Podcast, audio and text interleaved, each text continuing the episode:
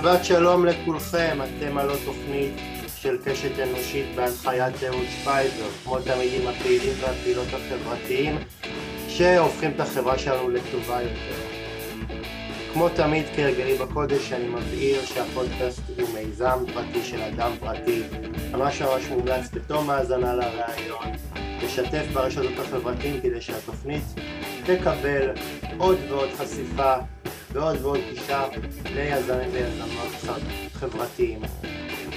בואו נתחיל. בשנים האחרונות עושה, עושה רושם שהתחום שבו ישראל צוברת הרבה נקודות, חוסר במדד האי שוויון זה תחום הדיור. בעוד שבערים העמידות יותר תושבים נהנים מהשתכרות גבוהה, גם נהנים מרמת דיור נאותה. עבור כלל הציבור חלום הדירה נחשב לחלום רחוק. חלקם מתפשרים על דירה ישנה ומתפוררת שאינה ראויה למגורים וחלקם נאלצים בעל כורחם לגור או אצל ההורים או בדירות שהדירה מקצה שהתנאים בהם לרוב מתחת לסבירים. וכתוצאה מכך מיליוני דירות רפאים שעומדות על קרקע ששוויים גבוה פי כמה מהמשכורת שנאלץ הישראלי ממוצע לשלם האורחת של קשת אנושית להפעם חוותה את מימדי התופעה על בשרה. היא גדלה בירושלים בדירת עמידר בתנאי עוני ומחסור למשפחה שעלתה ארצה בשנת 75. היא אם חד הורית לחמישה ילדים ולפני 12 שנה עברה לגור במקלט לנשים מוכות עקב אלימות במשפחה ועם השנים חזרה להתגורר בדירה ישנה שלה עקב איומי המדינה שזכותה לדיור תישלל היא חברה בפורומים חברתיים באינטרנט וחברה בתנועת לא נחמדים ולא נחמדות. ב-2011 הייתה בין אחת המבקרות של המחאה החברתית שלתפיסתה לבשה אופי מעמדי ונתפסה על מחירי המילקי והפסק זמן ונטשה את סוגיות המהות סביב סוגיות דיור, חשמל ומזון עבור מעוטי היכולת. עם מי הכבוד לארח אצלי בתוכנית את ריקי כהן בן לולו, שלום ריקי. בוקר טוב, אהוד. מה שלומך? Uh, בסדר, uh, אתה יודע, עכשיו אנחנו נמצאים בעיצומו של חג סוכות. Uh, דווקא חג הסוכות הוא חג כזה שכולם יוצאים מתוך המצב הקבוע שלהם, מתוך הדירה הקבועה לתוך בית של ארעי לשבוע ימים, uh, אבל אתה יודע, דווקא אה, הארעיות הזאת, ודווקא אולי הזמן הזה לדבר עליו, אה, על המחסור בקורת גג, ומי שחווים את הארעיות הזאת כל ה... בעצם למעשה כל חייהם, אה, לא... אין להם יציבות בקורת הגג, וזה בעצם מרכז הפעילות שלי בשנים האחרונות, סוגיה של, של הדיור הציבורי. אני בעצמי דיירת כל חיי אה, בדיור הציבורי ואני פועלת מתוך אמונה שהדיור הציבורי הוא באמת אה, פתרון אה, לא רק לשכבה של העניים כמו שמנסים לייצר כאן תדמית של דיור ציבורי אלא תפיסה של דיור ציבורי אוניברסלי. אני רק אדבר רגע על ה... ככה דיברת על הפער בין, בין מחירי הדירות לשכר, אז רק אתמול בערב ראיתי ככה כותרת בכלכליסט שמדברת על אה, החזר משכנתה חודשי ממוצע לחודש עומד על 7,000 ומשהו אה, שקלים, אה, כש-30 אחוז מהשכירים במשק מרוויחים שכר מינימום, כן, ופחות מזה. אז איך בעצם נלחמים בזה ובמצוקת הדיור הזאתי? יוצאים למאבק, בעיקר. נראה לי שדיור ציבורי בר השגה ובאמת דיור ציבורי שבאמת אה, המדינה לוקחת עליו אחריות היה יכול לפתור הרבה מאוד אה, בעיות, בעיות בסיס של הרבה מאוד אה, אזרחים ש... שיכולת ההסתכלות שלהם היא מאוד מאוד נמוכה והם... ו... והחלום שלהם לדירה נחשב כחלום באספמיה. הם לא יכולים להשיג אותו שוב, אה, התפיסה של דיור ציבורי אה, כפתרון, אפשר לראות את זה דווקא במדינות שהן אה, ככה גם אפילו מאוד מאוד קפיטליסטיות, זאת אומרת, המדינה מחליטה שהיא מתערבת בשוק הדיור, וזה קיים בכל מדינה שתופסת את עצמה ונחשבת מגרמניה להולנד, לפריז. בפריז למשל, כל אה, תושב שישי גר בדיור ציבורי, אז צריך להבין מה המשמעות. אה, לא מדובר רק על דירות לעניים בלבד, כמו שעשו את זה פה, זה מה שאני באה להגיד. בפועל, מה שקורה אצלנו, בעצם יש נסיגה. זאת אומרת, אם אה, בשנות, המדינה שלנו ידעה לבנות דיור ציבורי בהיקפים גדולים, נכון שהיא אכלסה אותו בצורה מאוד מאוד, אה, אה, אפשר להגיד גזענית, מאוד מאוד מאופיינת אתנית, מאוד מאוד מאופיינת מעמדית, אבל אפשר לשנות את, לשנות את זה. זאת אומרת, זה לא אמור להיראות ככה, והדיור הציבורי בעצם מבחינתי הוא מודל של אה, דיור שאפשר לשלם עבורו, אפשר לשלם עבורו. זאת אומרת, אה, אם אנחנו ניקח נגיד את, אה, את מה שדרשה בזמנו סתיו שפיר, שזה פיקוח על שוק השכירות שלא יצא מזה שום דבר, כן, בסופו של דבר לא הגיעו לפיקוח בשכר הדירה, אז אנחנו נראה, יכולים לראות שבדיור הציבורי יש בדיוק את הנוסחה, זאת אומרת, זאת בדיוק הנוסחה של פיקוח בשכר הדירה, שכר הדירה של הדיור הציבורי. יש אנשים שחושבים שמקבלים את הדיור הציבורי בחינם. הדיור הציבורי לא בחינם, אנשים שחיים בדיור ציבורי משלמים שכר דירה כמו כל בן אדם שחי בדיור, משלם, אבל לפי היכולת שלו, לפי היכולת כן. הכלכלית שלו. בעצם כן. אה, אה, נלקחים בחשבון אה, מספר הנפשות במשק הבית והכנסות משק הבית, ובהתאם לזה נגזר שכר הדירה. זאת אומרת שזה עומד על היקף של 30 אחוז מההכנסה ולא 60 אחוז כמו שזה נמצא היום כשאנשים משלמים מהשכבות הנמוכות שמשלמים מעל ל-60 אחוז או 70 אחוז מההכנסה הכאילו פנויה, כאילו פנויה, כן, שלהם ל, אה, אה, להוצאות על דיור. ובעצם מבחינתי זה הפתרון, כאילו, אתה יודע, צריך, אי אפשר, אי אפשר לשלם ל-60 אחוז מההכנסה שלך על, על דיור, כשיש לך ילדים ואתה צריך אה, לשלם חשבונות ויש לך עוד אה, הוצאות של חינוך והוצאות של בריאות, זאת אומרת אם לא נשאר, הדבר הראשון שמקצצים בו זה אוכל, כן? צריך להבין. ריק, ריקי, אוקיי, ריקי אני רוצה בבקשה לעבור אל ה... לשאלה הראשונה, ככה הזכרת את, את עניין הנפשות אה, בבית, אז אני רציתי לשאול מה בעצם המצוקה שאיתה את כאם חד-הורית לחמישה ילדים נאלצת להתמודד איתה ביום יום? אמ, שוב, מעבר למימד האישי שלי, ובהחלט, אתה יודע, צפיפות של דיור בדיור הציבורי, אני יכולה להגיד שהיום מצבי האישי שאלה יחסית בסדר, כן? אבל עברתי שבע מדורי גיהנום בדיור הציבורי, אני גרתי בדירות שהן מוזנחות, שהן מופקרות, שהן רקובות, שהמטבחים בהן לא נגישים, הדבר הפשוט ביותר, נגיד להיכנס אה, למטבח עם ילדים ולהכין, אה, ולהכין איתם אה, עוגיות, זה לא דבר שהיה אפשר במטבח של, בדירות שגרתי, כי המטבח בעצמו הוא הופך להיות מסוכן. זאת אומרת, דברים שהם טריוויאליים לחיים, לחיי משפחה, נמנעים כשהדירה היא במצב שהוא מסכן. ואני יכולה להגיד אפילו עובש, תחב, להיות אה, מאוימת בפינוי לא, לא, פעם, לא פעם ולא פעמיים בחיים שלי. בעצם חוסר היציבות הזאת. אבל עדיין, אני, נמצאת, אני חייבת לסייג ולהגיד שאני נמצאת בתוך הדיור הציבורי, אני דיירת מוגנת, אז מצבי הרבה יותר טוב לעומת אנשים שאין להם, ועבורם אנחנו בעצם עושים את המאבק כדי שיגדילו את הדיור הציבורי, אה, ועל זה באתי לדבר, כן? כן, היו גם סכנות uh, של קריסת uh, מבנה כמו שראינו ב, במקומות כמו חולון והקריות?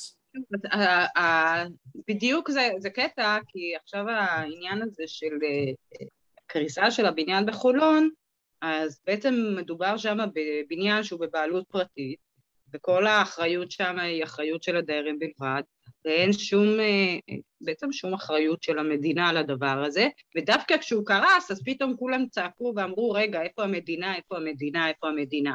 אז זה בדיוק מה שאני באה להגיד. זאת אומרת, אני יכולה להגיד בצורה הלא נעימה והקפיטליסטית, יש לה מזל לדיירים האלה, שלא הפילו עליהם בעצם את עלויות קריסת הבניין, כן? כי זה בעצם השוק עושה את זה, בסדר? אבל שמעתי קולות, שמעתי קולות שאמרו, אבל זה באשמת הדיירים שהם לא שיפצו את המבנה. נכון, נכון. אבל לשפץ את המבנה, לשפץ מבנה, לשפץ מבנה זה גם כן משהו נורא נורא נורא נורא יקר. לא, לא לכל דייר יש יכולת לשפץ מבנה. אני מדברת, אני מדברת על אחריות, כן, של המדינה. גם במצב הזה, הנה, עובדה שיש כל כך הרבה מבנים, זאת אומרת, אם אתה מתייחס לקריסת הבניין, אפשר לחזור למה שאמר על זה אה, מבקר המדינה שעשה שם סיבוב ואמר שיש מאות אלפי דירות שנמצאות במצב כזה. זאת אומרת שהמדינה כן צריכה להתערב. ההפקרות הזאת שנמצאת עכשיו, שזה נמצא רק בידיים של האזרחים, והם אלה שאמורים לפתור את הבעיה הזאת, כי אחרת הבניין נופל, זה בדיוק מראה את הכשל השוק. שבעצם הנה זה, איפה השוק שאמור היה לעשות את העבודה. אומרת, כן, חייב מעורבות של מדינה בדבר הזה, ורגולציה לעניין הזה, כמו שצריך אה, לבדוק אה, בניינים. אפשר להסתכל בדיור ציבורי למשל, עשו בבית שאן אה, בניינים שרוב דיירים של עמידר, עשו שם תיקונים לבניינים שהם בעניין של רעידות אדמה, אתה יודע, יש שם בבית שאן הם ממש בבעיה, אז עשו שם שיפוץ של מבנים שהיו ממש בסכנה לעניין הזה. עדיין יש מבנים מאוד מאוד מסוכנים גם בדיור ציבורי, אבל אני אומרת, דווקא צריך לקחת מהעניין הזה ולהסתכל ולראות שהשוק לא עושה את העבודה שלו. לא עושה את העבודה שלו, כי קריסה כזאת של בניין והטלה של האחריות הזאת רק על הדיירים ורק עליהם ושאין אף אחד אחר שבודק, אז זה גם צריך לעלות שאלה. וכמו תמיד, גם בנושא, כמו, וגם בנושאים כמו נושא הבריאות, כמו בנושא התשתיות, הכתובת על הקיר, פשוט לא רוצים אה, לקרוא אותה ומחכים לנורא מכל, ורק כשקורה הנורא מכל מתעוררים. תראה, צריך להסתכל פשוט מה קורה בעולם. איך, איך עשו בעולם ואיך התארגנו במשבר דיור תיקח את סינגפור למשל, מדינה שהיא מדד קפיטליזם האחד, הראשון בעולם, זאת אומרת מדינה עם שוק חופשי אימתני אפשר להגיד, ועדיין 78 אחוז מכלל הדירות שלהם הם דיור ציבורי. צריך להבין מה זה אומר. אה, דיור ציבורי ברמה גבוהה, איכותית, ירוקה, שמתכתבת עם, עם הסביבה, עם משבר האקלים, שאפשר, בוא תראה, אני הזמינו אותי, כן, לדבר, הזמינו אותי לדבר בטכניון, סבבה? אה, אה, אמנם כבר לא בפאנלים אה, לנסוע לטכניון, כי הקורונה הגבילה אותנו לתוך הזום, אז אנחנו מגיעים לטכניון מהזום, ובעצם הזמינו אותי לדבר ככה באיזה פאנל שהיה שם, ואני הייתי בס... בכל היום, הייתי ב... במהלך השיחות שהיו שם, בעצם במהלך המושבים שהיו באותו יום, שהוא דן על דיור ציבורי ו, אה, ובעצם משבר האקלים, או איך אפשר לעשות קולטים של, על, על דיור, איך אפשר לעשות קולטים של שמש, כדי לנצל את האנרגיה, כי אפשר להוזיל אותם דיירים עניים נגיד, את הדיור ואת את עלויות החשמל ב-70 אחוז, למשל, אם, אם עושים, אז מה מתברר? שבתים פרטיים בבעלות פרטית, אתה יודע, בתים נמוכים, אה, בקרקע, אז כן, מי שרוצה יכול להרשות לעצמו ואין לו, אה, זאת אומרת הוא לא צריך אישור של האנשים מסביב, כן, והוא עושה לעצמו, אה, זה בסדר. מה קורה שבאים לעשות בבנייני מגורים? בעצם המטרה היא להוזיל עלויות חשמל לבניינים גדולים, אתה יודע, לבניינים משותפים. הבעיה שם שהשוק לא מאפשר. בעלי דירות משכירים, יש הרבה מאוד תזוזה בשוק השכירות, אנשים נעים הרבה מאוד בשוק השכירות, זה חלק מהבעיה המאוד גדולה של אנשים שמקבלים סיוע בשכר דירה, שהם לא מצליחים למצוא יציבות באותם 700 שקלים שהמדינה מסייעת להם בסיוע שכר דירה, כשהסיוע הוא כזה, אני מדברת על אוכלוסיות של נכים למשל, מקבלים 700 שקל סיוע בשכר דירה, לא סכום שאפשר אה, אה, אה, למצוא בו ביטחון בדיור, ובעצם הדיירים עצמם נעים כל הזמן, אה, ולבעלי בתים לא משתלם, אה, לא רואים רצון אה, להשקיע אה, בקולטים, אה, אבל אם הגגות היו ציבוריים, אז כן אפשר היה לעשות את זה.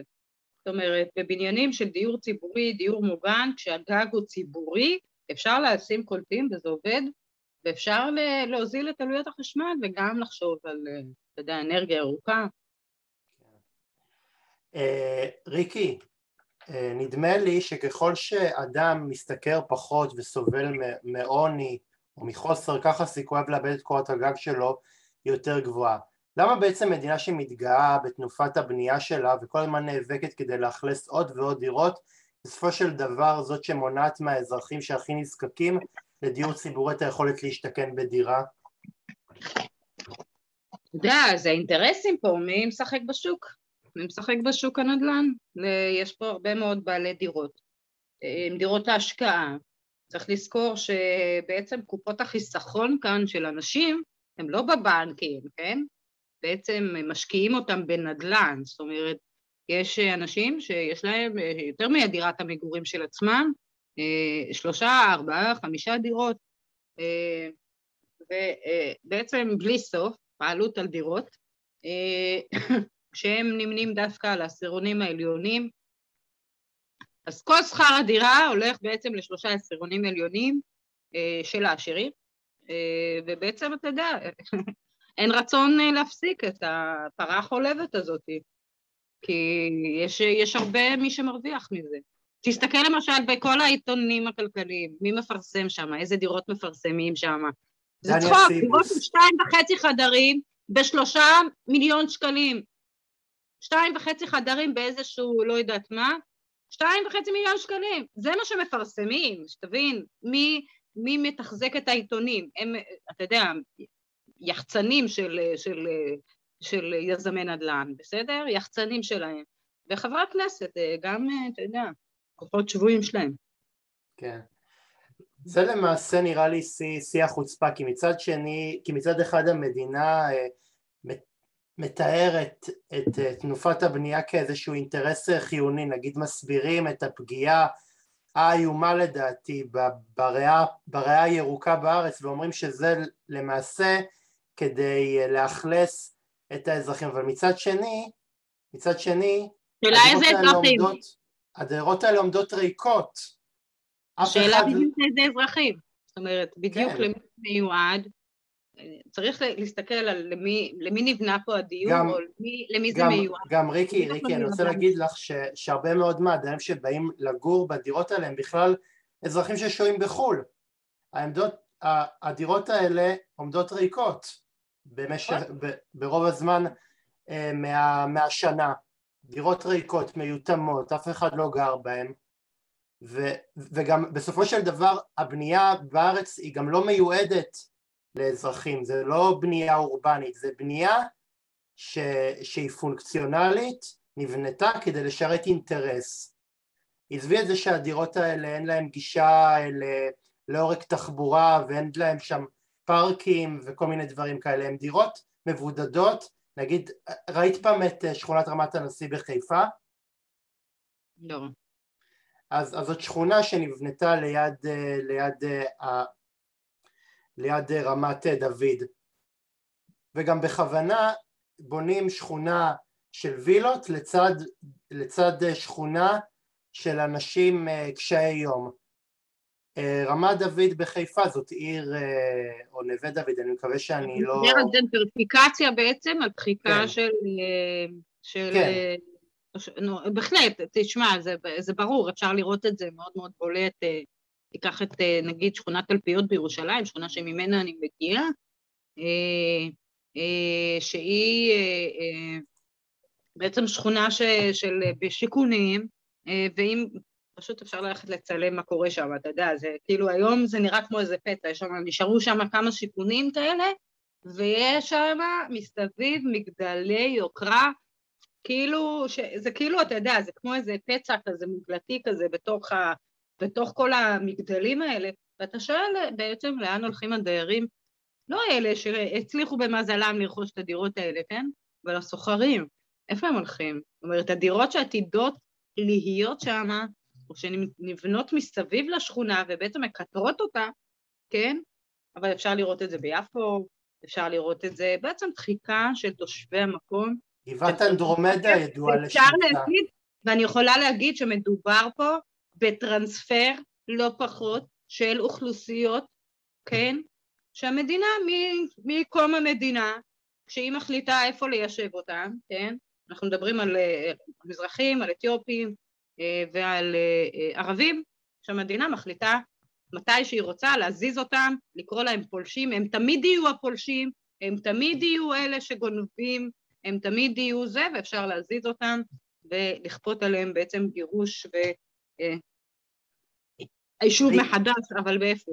ריקי, זה לא עלה על סדר היום, ריקי, זה לא עלה על סדר היום, אבל אני, אבל אני מוכן לזרוק לך איזושהי כפפה, לעשות סיורים בעקבות אה, פשעי הנדל"ן ושאנחנו נסתובב ברחבי הארץ ונתאר אה, בצורה מוחשית כי כשבן אדם רואה את הדברים האלה לפי על סמך נתונים וכשזה אה, מדי פעם מופיע בתחתית מהדורות החדשות בפינת המגזין בואכה פינות הרכילות זה, זה גורם לאנשים לאבד עניין עוד במהדורות החדשות אבל לדעתי סיורים בעקבות בעקבות אה, מה שאת מדברת עליהם, השכונות היוקרה בירושלים לצד אה, שכונות אה, מצוקה, זה לדעתי אה, יכול להיות אחלה, אחלה אה, רעיון ואחלה אה, דרך להגביר את המודעות אה, בדיור הציבורי ובעצם אה, לדרוש מהמדינה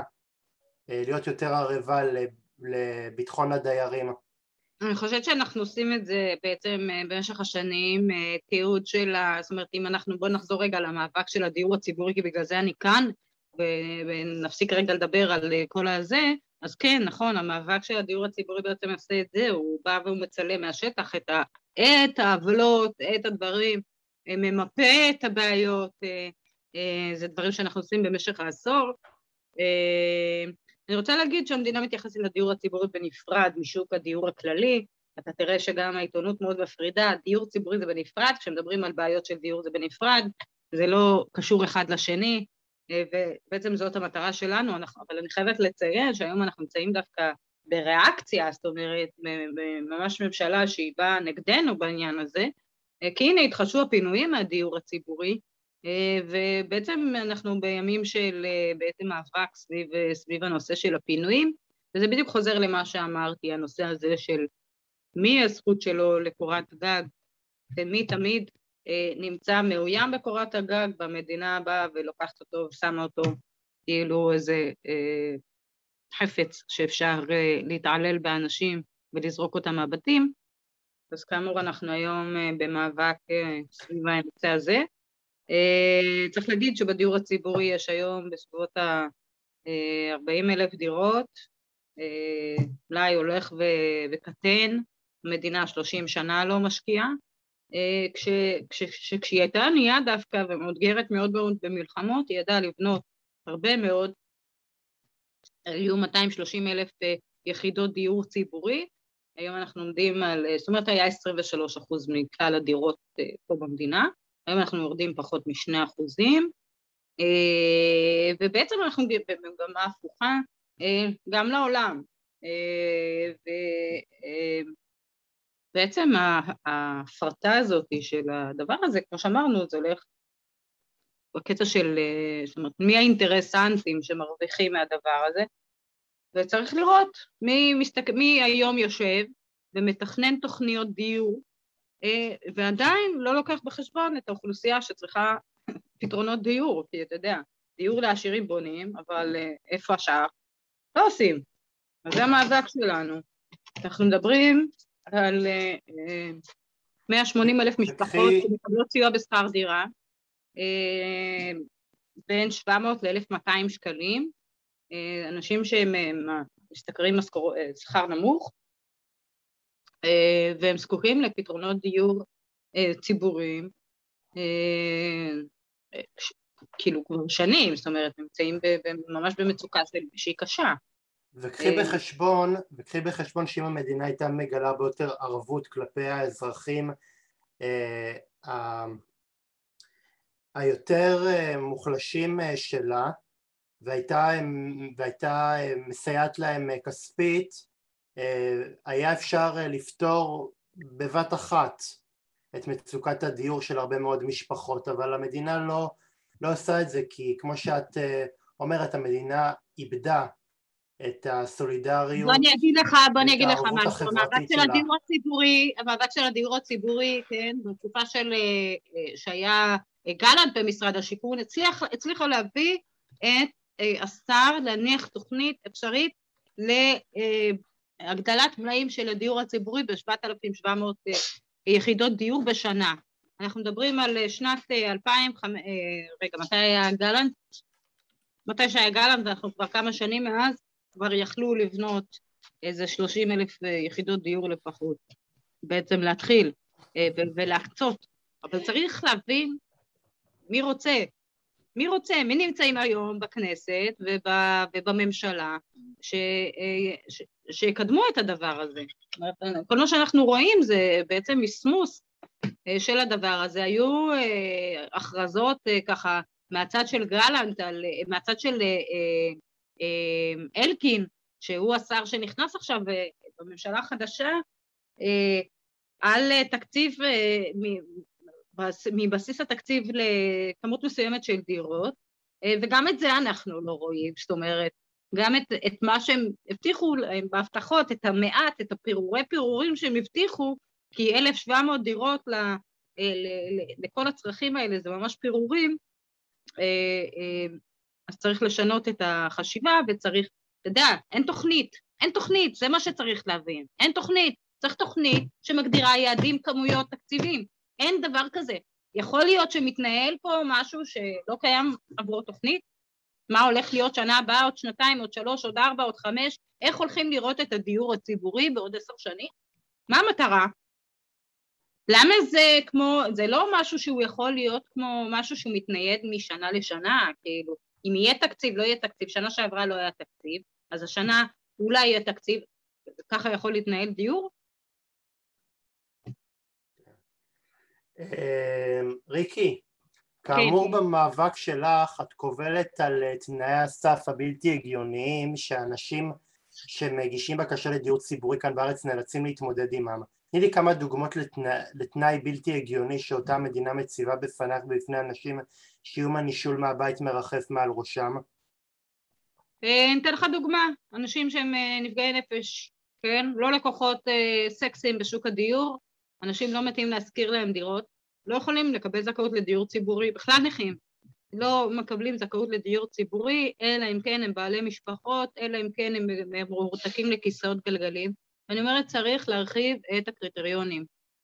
אישה, למשל, צריך לדעתי כאילו לתקן את הקריטריון המעוול הזה אה, שדורש שלושה ילדים אה, אה, בזכאות לדיור ציבורי, ובכלל, אם אנחנו מסתכלים בכלל אה, על אה, כלל הקריטריונים, אז התפיסה שלנו באה ואומרת, רגע, הקריטריון היחיד שצריך להילקח אה, כתנאי לזכאות לדיור ציבורי הוא קריטריון ההכנסה, ולא צריך להתחיל לבדוק, אתה יודע, למי יש חצי רגל ורגל וחצי, והאם הוא יכול להרים את התחתונים שלו כדי שהוא יהיה זכאי לדירה, אם זה מובן מספיק. מובן. כן. בעצם, זאת אומרת, מדינה יצרה קריטריונים מאוד מאוד נוקשים במטרה, כן, לחסל את הדיור הציבורי. זאת אומרת, ככל שהיא צמצמה את המלאי, ככה היא הגדילה את הגדרות. זה לא אומר שמי שנמצא מחוץ לזכאות, כן, הוא בן אדם שיכול להבטיח לעצמו דיור. זה מה שאנחנו באים להגיד. זה חרב פיפיות בסופו של דבר, כי המדינה פוגעת באינטרסים שהיא עצמה יצרה. למה אתה אומר את זה? זאת אומרת, השאלה מה האינטרסים של מי שמנהל את המדינה, זאת השאלה. זאת אומרת, האם אנחנו רואים מה האינטרס, כן? זה לא לכאורה, כן? זה לא שמישהו בא ואומר לך, אנחנו רוצים לדאוג לחלשים, לא, הם לא עושים את זה, זאת אומרת, הם לא עושים את זה, הם אפילו לא אומרים את זה, אז אין להם אינטרס, אנחנו צריכים כאילו לקדם את האינטרס הזה. האינטרס שלהם, של מי שיושבים היום בכיסאות, הוא לא אינטרס שהוא בא לטובת הציבור, הוא בא לטובת יזמי נדל"ן, הוא בא לטובת משקיעים, אפילו מרץ, שכאילו היא נחשבת לאיזה ממשלת שמאל. אני יכולה לראות לך כותרת מהשבוע באחד מה... בעיתון גלובס, כן, שהיא מדברת על, החש... על הצורך לשמור על משקיעי הנדל"ן מהפחד שלא ירד באופן חריג מחירי הדיור. מתי ראיתם שמחירי. הדיור נפלו נפלו ברמה כזאת שמשקיעי הדיר, הדירות הפסידו וירדו מנכסיהם, שצריך כל כך אה, לעמוד על האינטרסים שלהם, וזה הדבר הראשון שהיא מחליטה להוציא מהפה. ריקי, בואי נפריד, בואי נפריד בין, בין מרץ כשהיא באופוזיציה לבין מרץ כשהיא בקואליציה. מרץ בקואליציה היא עוקפת את הימין מימין, באופוזיציה היא ידעה להיות מאוד... מרץ, מפלגת העבודה היום מקדמים סדר יום של קהלת, כן? צריך להבין את זה ולהגיד את זה ולדבר את זה ולא לתת להם לשחק אותה כאילו הם משחקים אותה חברתיים בתוך ממשלה שיוצרת את אחד התקציבים הכי קשים שהיו פה שנים. אנחנו רואים גם בהתייחס לרצון שלהם לפגוע עכשיו בביטוח הבריאות, כן מחוסנים, לא מחוסנים, עצם העניין הזה שיפגעו בביטוח, בבסיס של ביטוח הבריאות, ייתנו התניה למישהו על משהו בנושא של הביטוח הבריאות, זו סכנה שאני לא יכולה לקבל אותה. סכנה שהיא מאיימת בפגיעה בבסיס של, של מדינת הרווחה, שגם ככה היא הולכת ומתכרסמת. אבל ביטוח בריאות אה, זה גם אה, עניין שהם אה, מנסים לפגוע בו, אבל גם, אתה רואה, זאת אומרת, אני כתבתי על זה ואני אמרתי, האין אקמו שמדברים עליו במשרד הבריאות, זה בדיוק האין דיור ציבורי במשרד השיכון, כן? ריקי, מאז המחאה החברתית של שנת 2011 עושה רושם שיוקר המחיה רק נסק, ולא זו בלבד שהוא נסק, מחירי הדירות נסקו יחד איתו. האם את מסתכלת בדיעבד על המחאה הזאת ואומרת לעצמך צדקתי כי ראיתי דברים שאחרים לא ראו? מה זה צדקנו? כאילו, תראה, תשמע, אה, ראינו, אני, תראה, לבוא לצפות ש... אתה יודע, אנשים יצאו ב-2011 ויהיה איזשהו הוקוס פוקוס ומשהו פתאום, אתה יודע, ישתנה, אה, צריך לראות מה קרה. אה, למה דווקא מציינים את 2011 ולא את 2012? אתה יודע, היו כל מיני סוגים של מחאות, היה כל מיני סוגים של למה, את מי מראים במחאה ואת מי לא. אה, תקשורת לא אהבה אותנו בלשון המעטה, אפשר להגיד את זה, אה, אבל אה, אתה יודע, לא, לא נוח לסקר באמת מעלים של אנשים שאין להם איפה לגור, יותר נוח לסקר מעלים שנמצאים בהם סטודנטים שהם באים, אה, זה הרבה יותר נעים, מעמד ביניים הרבה יותר כיף, אבל בסופו של דבר אנחנו נמצאים עשור אחרי וצריך לראות מה קרה, מה קרה בסופו של דבר, אנחנו נמצאים עם בנט ראש הממשלה, ליברמן שר אוצר, לאן הגענו? כן. וגם התקציב הזה שהממשלה גאה שהיא העבירה זה תקציב אה, של, של רגרסיה, של הליכה אחורה, לא הליכה קדימה. זה אחד התקציבים הכי קשים שהמדינה יכלה לעשות. כאילו, כאילו המדינה הייתה יכולה להיות הרבה יותר ערבה לביטחון התושבים אה, בתקופת הקורונה ובמקום זה היא הלכה לתקופה שאחרי הקורונה, לתקופה שבה העידן היה אחר, טראמפ הוא נשיא המדינה, בכל העולם מקדמים אה, מדיניות כלכלית אה, אגרסיבית, בכל העולם התקדמו, בישראל משום מה ממשיכים עם המדיניות הניאו-ליברלית. זאת אומרת, אם אני יכולה כן לתת איזושהי נקודת זכות קטנה, קטנה, קטנה לנתניהו בעניין הזה, בעניין המענקים בקורונה, זאת אומרת mm-hmm. שאפילו הוא פעל נגד ה-DNA של עצמו ושפך כסף על האזרחים כי היה צריך מעט מדי, מאוחר מדי, אבל עדיין הוא נתן מענקים, כן, שהרבה מאוד התנגדו להם, כן, מבחינה פוליטית, כן, בסדר, תקפו אותו על זה, אבל אם אתה תסתכל על אפילו טראמפ שעשה את זה, ובעצם בוא נסתכל אם נחזור בחזרה רגע לעניין של הדיור, כי אנחנו על זה התמקדנו, אז בעצם בארצות הברית לאורך כל תקופת הקורונה עד לא מזמן היה מורטוריום על הפינויים בכלל, זאת אומרת, בתוך המדינת הקפיטליסטית הזאת שמקדשת את ה private property, נכנס הממשל ומערכת המשפט ואמרו אסור לפנות דיירים מתוך דירות, דירות בפרטי, כן? דירות פרטיות, לא תגיד מהדיור הציבורי, כן? ופה, בתקופת הקורונה, מפנים מתוך דירות של הדיור הציבורי, ואף אחד לא מדבר על מצוקת הדיור בכלל בהקשר של אה, משבר הקורונה, ומה קרה לאנשים שירדו מנכסיהם עכשיו. זאת אומרת, אה, אחרי תקופה של משבר, לאן הם הולכים? אז, אה, אז לעניין הזה אנחנו יכולים להסתכל עכשיו ולראות שנכון, לא בוחרים בסגר, לא בוחרים בשום הפרדה ובשום כלום, למרות שאתה יודע, התחלואה באופן יחסי מאוד מאוד גבוהה. אה, אבל זה גם נובע מחוץ, מ, מ, מהרצון שהשוק יעשה את עצמו, בסדר? לא אכפת להם מאנשים שעובדים בבתי ספר, כאילו, ממורים למשל, צוותי, צוותי הוראה, אה, אה, שצריכים, אתה יודע, לחלות או להיות בבידודים כל הזמן. במקום לייצר למשל כיתות קטנות, קפסולות, שהיו צריכים מזמן לעשות, אתה יודע. אה, אז כן, נכון, בעניין הזה עדיין בושה שמדינה מפנה משפחות לרחוב בתקופה של מגפה, ואפילו, ואפילו מתגאה בזה. זאת אומרת, הם מציינים את זה שהם יחזרו לפנות אחרי החגים, זאת אומרת, זה לא איזושהי ככה אמירה שאני איזה... יש ממש אה, אמירות שלהם שהם אה, זה, מדברים על כך שהם יפנו אנשים אחרי שיגמר החג.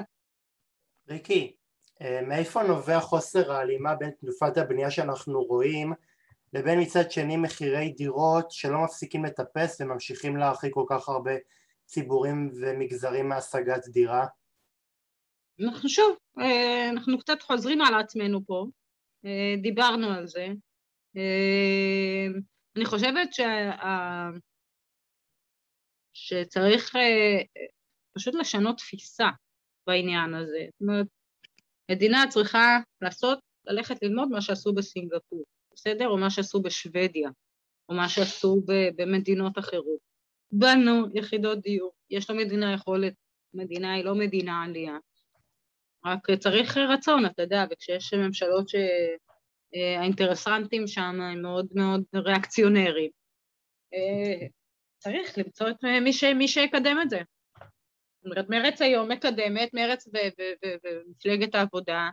אני לא אדבר, זאת אומרת, ברור לי שכן, המפלגת ימינה ו- וכל האלה, זאת אומרת, ברור לי, אני לא מדברת עליהם כי הם בכלל לא באים מתוך תפיסה.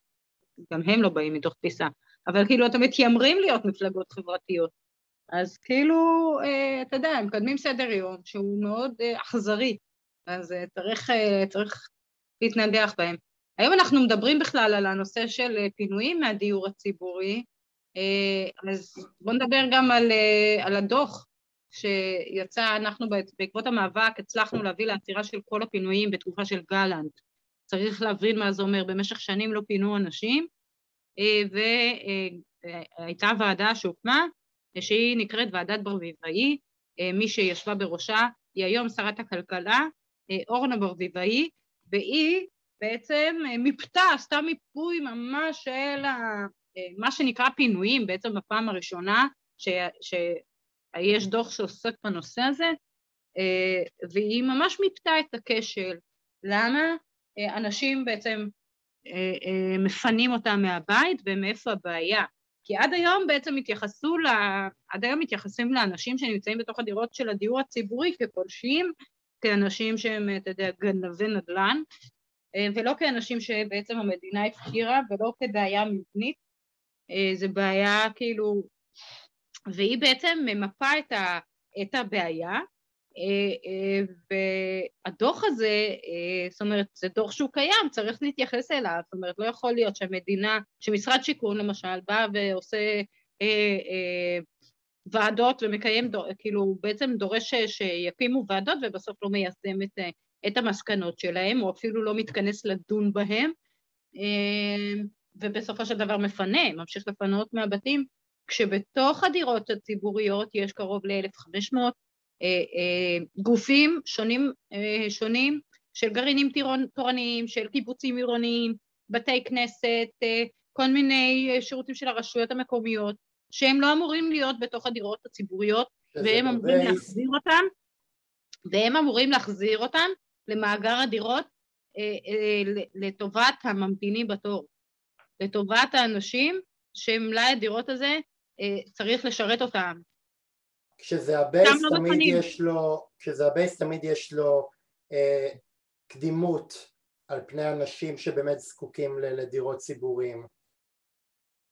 זה, תשמע, זה גזל, זה גזל של זה, אנחנו הצלחנו במאבק אה, בבאר שבע דווקא, פעילות, אה, פעילות, אה, נגיד את השם חגית סיגאווי, שהיא הובילה את המאבק להחזרת הדירות שהיו בידיים של האוניברסיטה בבאר שבע, שהם הצליחו להחזיר, נראה לי 34 דירות, לא רוצה לנקוט בסכום כדי לא לטעות, אבל כמות מכבדת של דירות, כן? אה, אה, מהידיים של האוניברסיטה לתושבי השכונה. זאת אומרת, זה דבר שהוא צריך לעשות, ואותם צריך לפנות לפני שמפנים נכים, קשישים, משפחות עם ילדים, שהמדינה הייתה צריכה לדאוג להם לפני כן, כן? והביאה אותם למצוקה כזאת. ריקי, אה, לאחרונה אה, נושא בטיחות המבנים מכה בסדר היום עם סיפורים על קריסת מבנים בחולון ובקריית אתא. כשעושה רושם שהסיפורים האלה, שבסיפורים האלה המדינה מפגינה אדישות ואפס מעש. כשלפעמים בטיחות התושבים במבנה מדורגת בתחתית סדר היום. כיצד לדעתך אפשר לקשר בין המאבק לדיור הציבורי לבין ההשקעה של המדינה בדאגה לשיקום בנייני המגורים שסובלים כיום התפוררות והזנחה?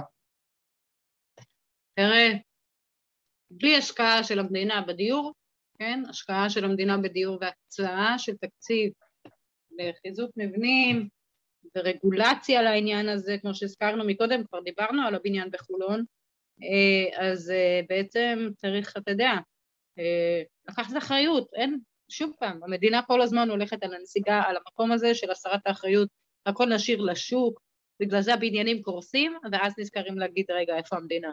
המדינה הייתה צריכה להיות שם לפני כן. זאת אומרת, לא, לא לחכות שהבניין יקרוס ואז להגיד, רגע, איפה המדינה? ואז המדינה באה ואומרת להם, קחו חמשת אלפים שקל, לכו תגורו באיזה מלון לבינתיים, עד שנראה מה יהיה. בעצם אין להם, אין להם שום ביטחון ושום הבטחה.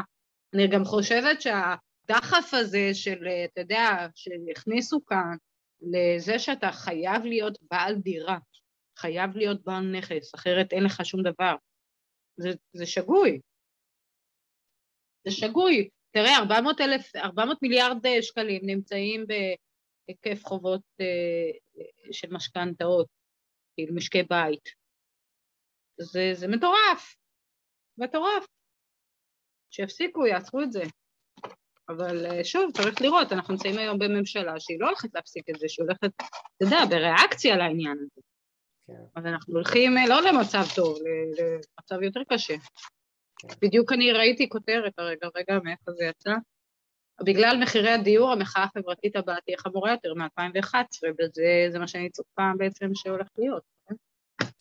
אמן, שמישהו כבר יקרב את זה, וש... ושאת הממשלה הנוכחית, שני הממשלות האחרונות ליתר דיוק, אה, תחליף ממשלה שתהיה יותר ערבה לציבור, לציבור הבוחרים שלה, אבל אני לצערי לא רואה את זה קורה בעשור הנוכחי. איך אומרים, לא עלינו אה, לבטל מהמלאכה, כן? אבל אנחנו יודעים שלא, אתה יודע, לא זוהים אותה. עם הנצח, עם הנצח לא מפחד מדרך ארוכה. כן. אבל אני אומרת, עדיין צריך לצאת ולהשפיע, כאילו, אתה יודע, כל אחד מהמקום שלו, כל אחד מהמקום שלו היום, אה, נגישות לרשתות חברתיות, אתה יודע, לקדם את השיח הזה. זאת אומרת, הוא, הוא כן היום משהו ש... כן, תראה, אנשים צריכים להתעורר, כן? מה שמניע אנשים היום אה, לבחור בקלפי זה לא מה המצוקה של הדיור שלהם, כן? וזה מה שצריך להיות. ריקי, אה, כיצד, כיצד כאימא חד-הורית את מעריכה את סיכויי האימהות והאבות החד-הוריים כאן בארץ להגיע למצב שבו הם ימצאו את עצמם ללא קורת גג? מאוד קל. אם אנחנו מדברים על, אה, על מחירי שכירות כאלה גבוהים או מחירי נדל"ן כאלה גבוהים, אז כל משפחה חד-הורית נמצאת בסיכון. אה, אתה יודע, כמה אפשר, כאילו, בעצם כמה משכורת, כמה שכר, אה, כמה הכנסה, ככל שההכנסה שלך יותר קטנה, ככה הסיכון לאובדן קורת הגג או לחסר יציבות. תראה, אנחנו רואים ילדים שעוברים, ילדים קטנים שעוברים שמונה דירות, לא זוכרים את הגננת שלהם, לא זוכרים כלום, גם אם המדינה אה, השקיעה איזשהו תקציב ברווחה או בחינוך או במשהו, במהלך הדרך, כשעוברים כל כך הרבה דירות אז צריך להחליף בית ספר וצריך להחליף עובד סוציאלי וצריך להחליף רופא וצריך להחליף ולהחליף ונקטע רצף טיפולי ונקטע רצף חברתי ונקטע רצף של מעקב בריאותי, אתה יודע, זאת אומרת, יש לזה השלכות אה, למצוקת הדיור של היום, לילדים שחווים את מצוקת הדיור היום, תהיה השפעה מרחיקת לכת מבחינת היכולת שלהם לתפקד כאנשים בוגרים. אה, ריקי, עושה רושם אה, שמדינת ישראל מתעסקת בעיקר בבנייה מאשר בדיור עצמו. טוב, אני למעשה קצת, אה, קצת חוזר, חוזרים קצת על עצמנו, בואו נעבור לשאלה הבאה באמת. ריקי, כאישה שהייתה עדה לאלימות בתוך המשפחה, מהם הקריטריונים הקשיחים שבהם אישה נפגעת המדינה נפגעת אלימות צריכה להיתקל בשביל להוכיח שהיא ראויה למעבר למרחב מחיה בה היא לא תהיה חשופה לאלימות? מה? שוב, תחזור על השאלה. כאישה שהייתה עדה לאלימות בתוך המשפחה, מהן הקריטריונים הקשיחים שבהן אישה אה, נפגעת אלימות צריכה נשים, להתקל? כן, נשים שיוצאות, היום נשים שיוצאות ממקלט לנשים לא זכאיות לדיור ציבורי, דורשים מהם לעשות ילד שלישי לדיור ציבורי, אה, ובעצם הסיוע בשכר דירה שניתן להם על העניין הזה שכאילו אלימות אה, הוא לאורך שנתיים בלבד, שאנחנו יודעים שאתה יודע, זה לא נגמר בשנתיים, וההשלכות וההשפעות של אה, אלימות בתוך, בתוך המשפחה הן אה, ארוכות שנים, וצריך אה, בעצם, אתה יודע, כמו שאמרתי, לקבוע קריטריונים שהם שונים. אה, זה פשוט מטורף, כאילו, שהם... זאת אומרת, אומרים לאנשים לברוח, אבל לאן, לאן לברוח.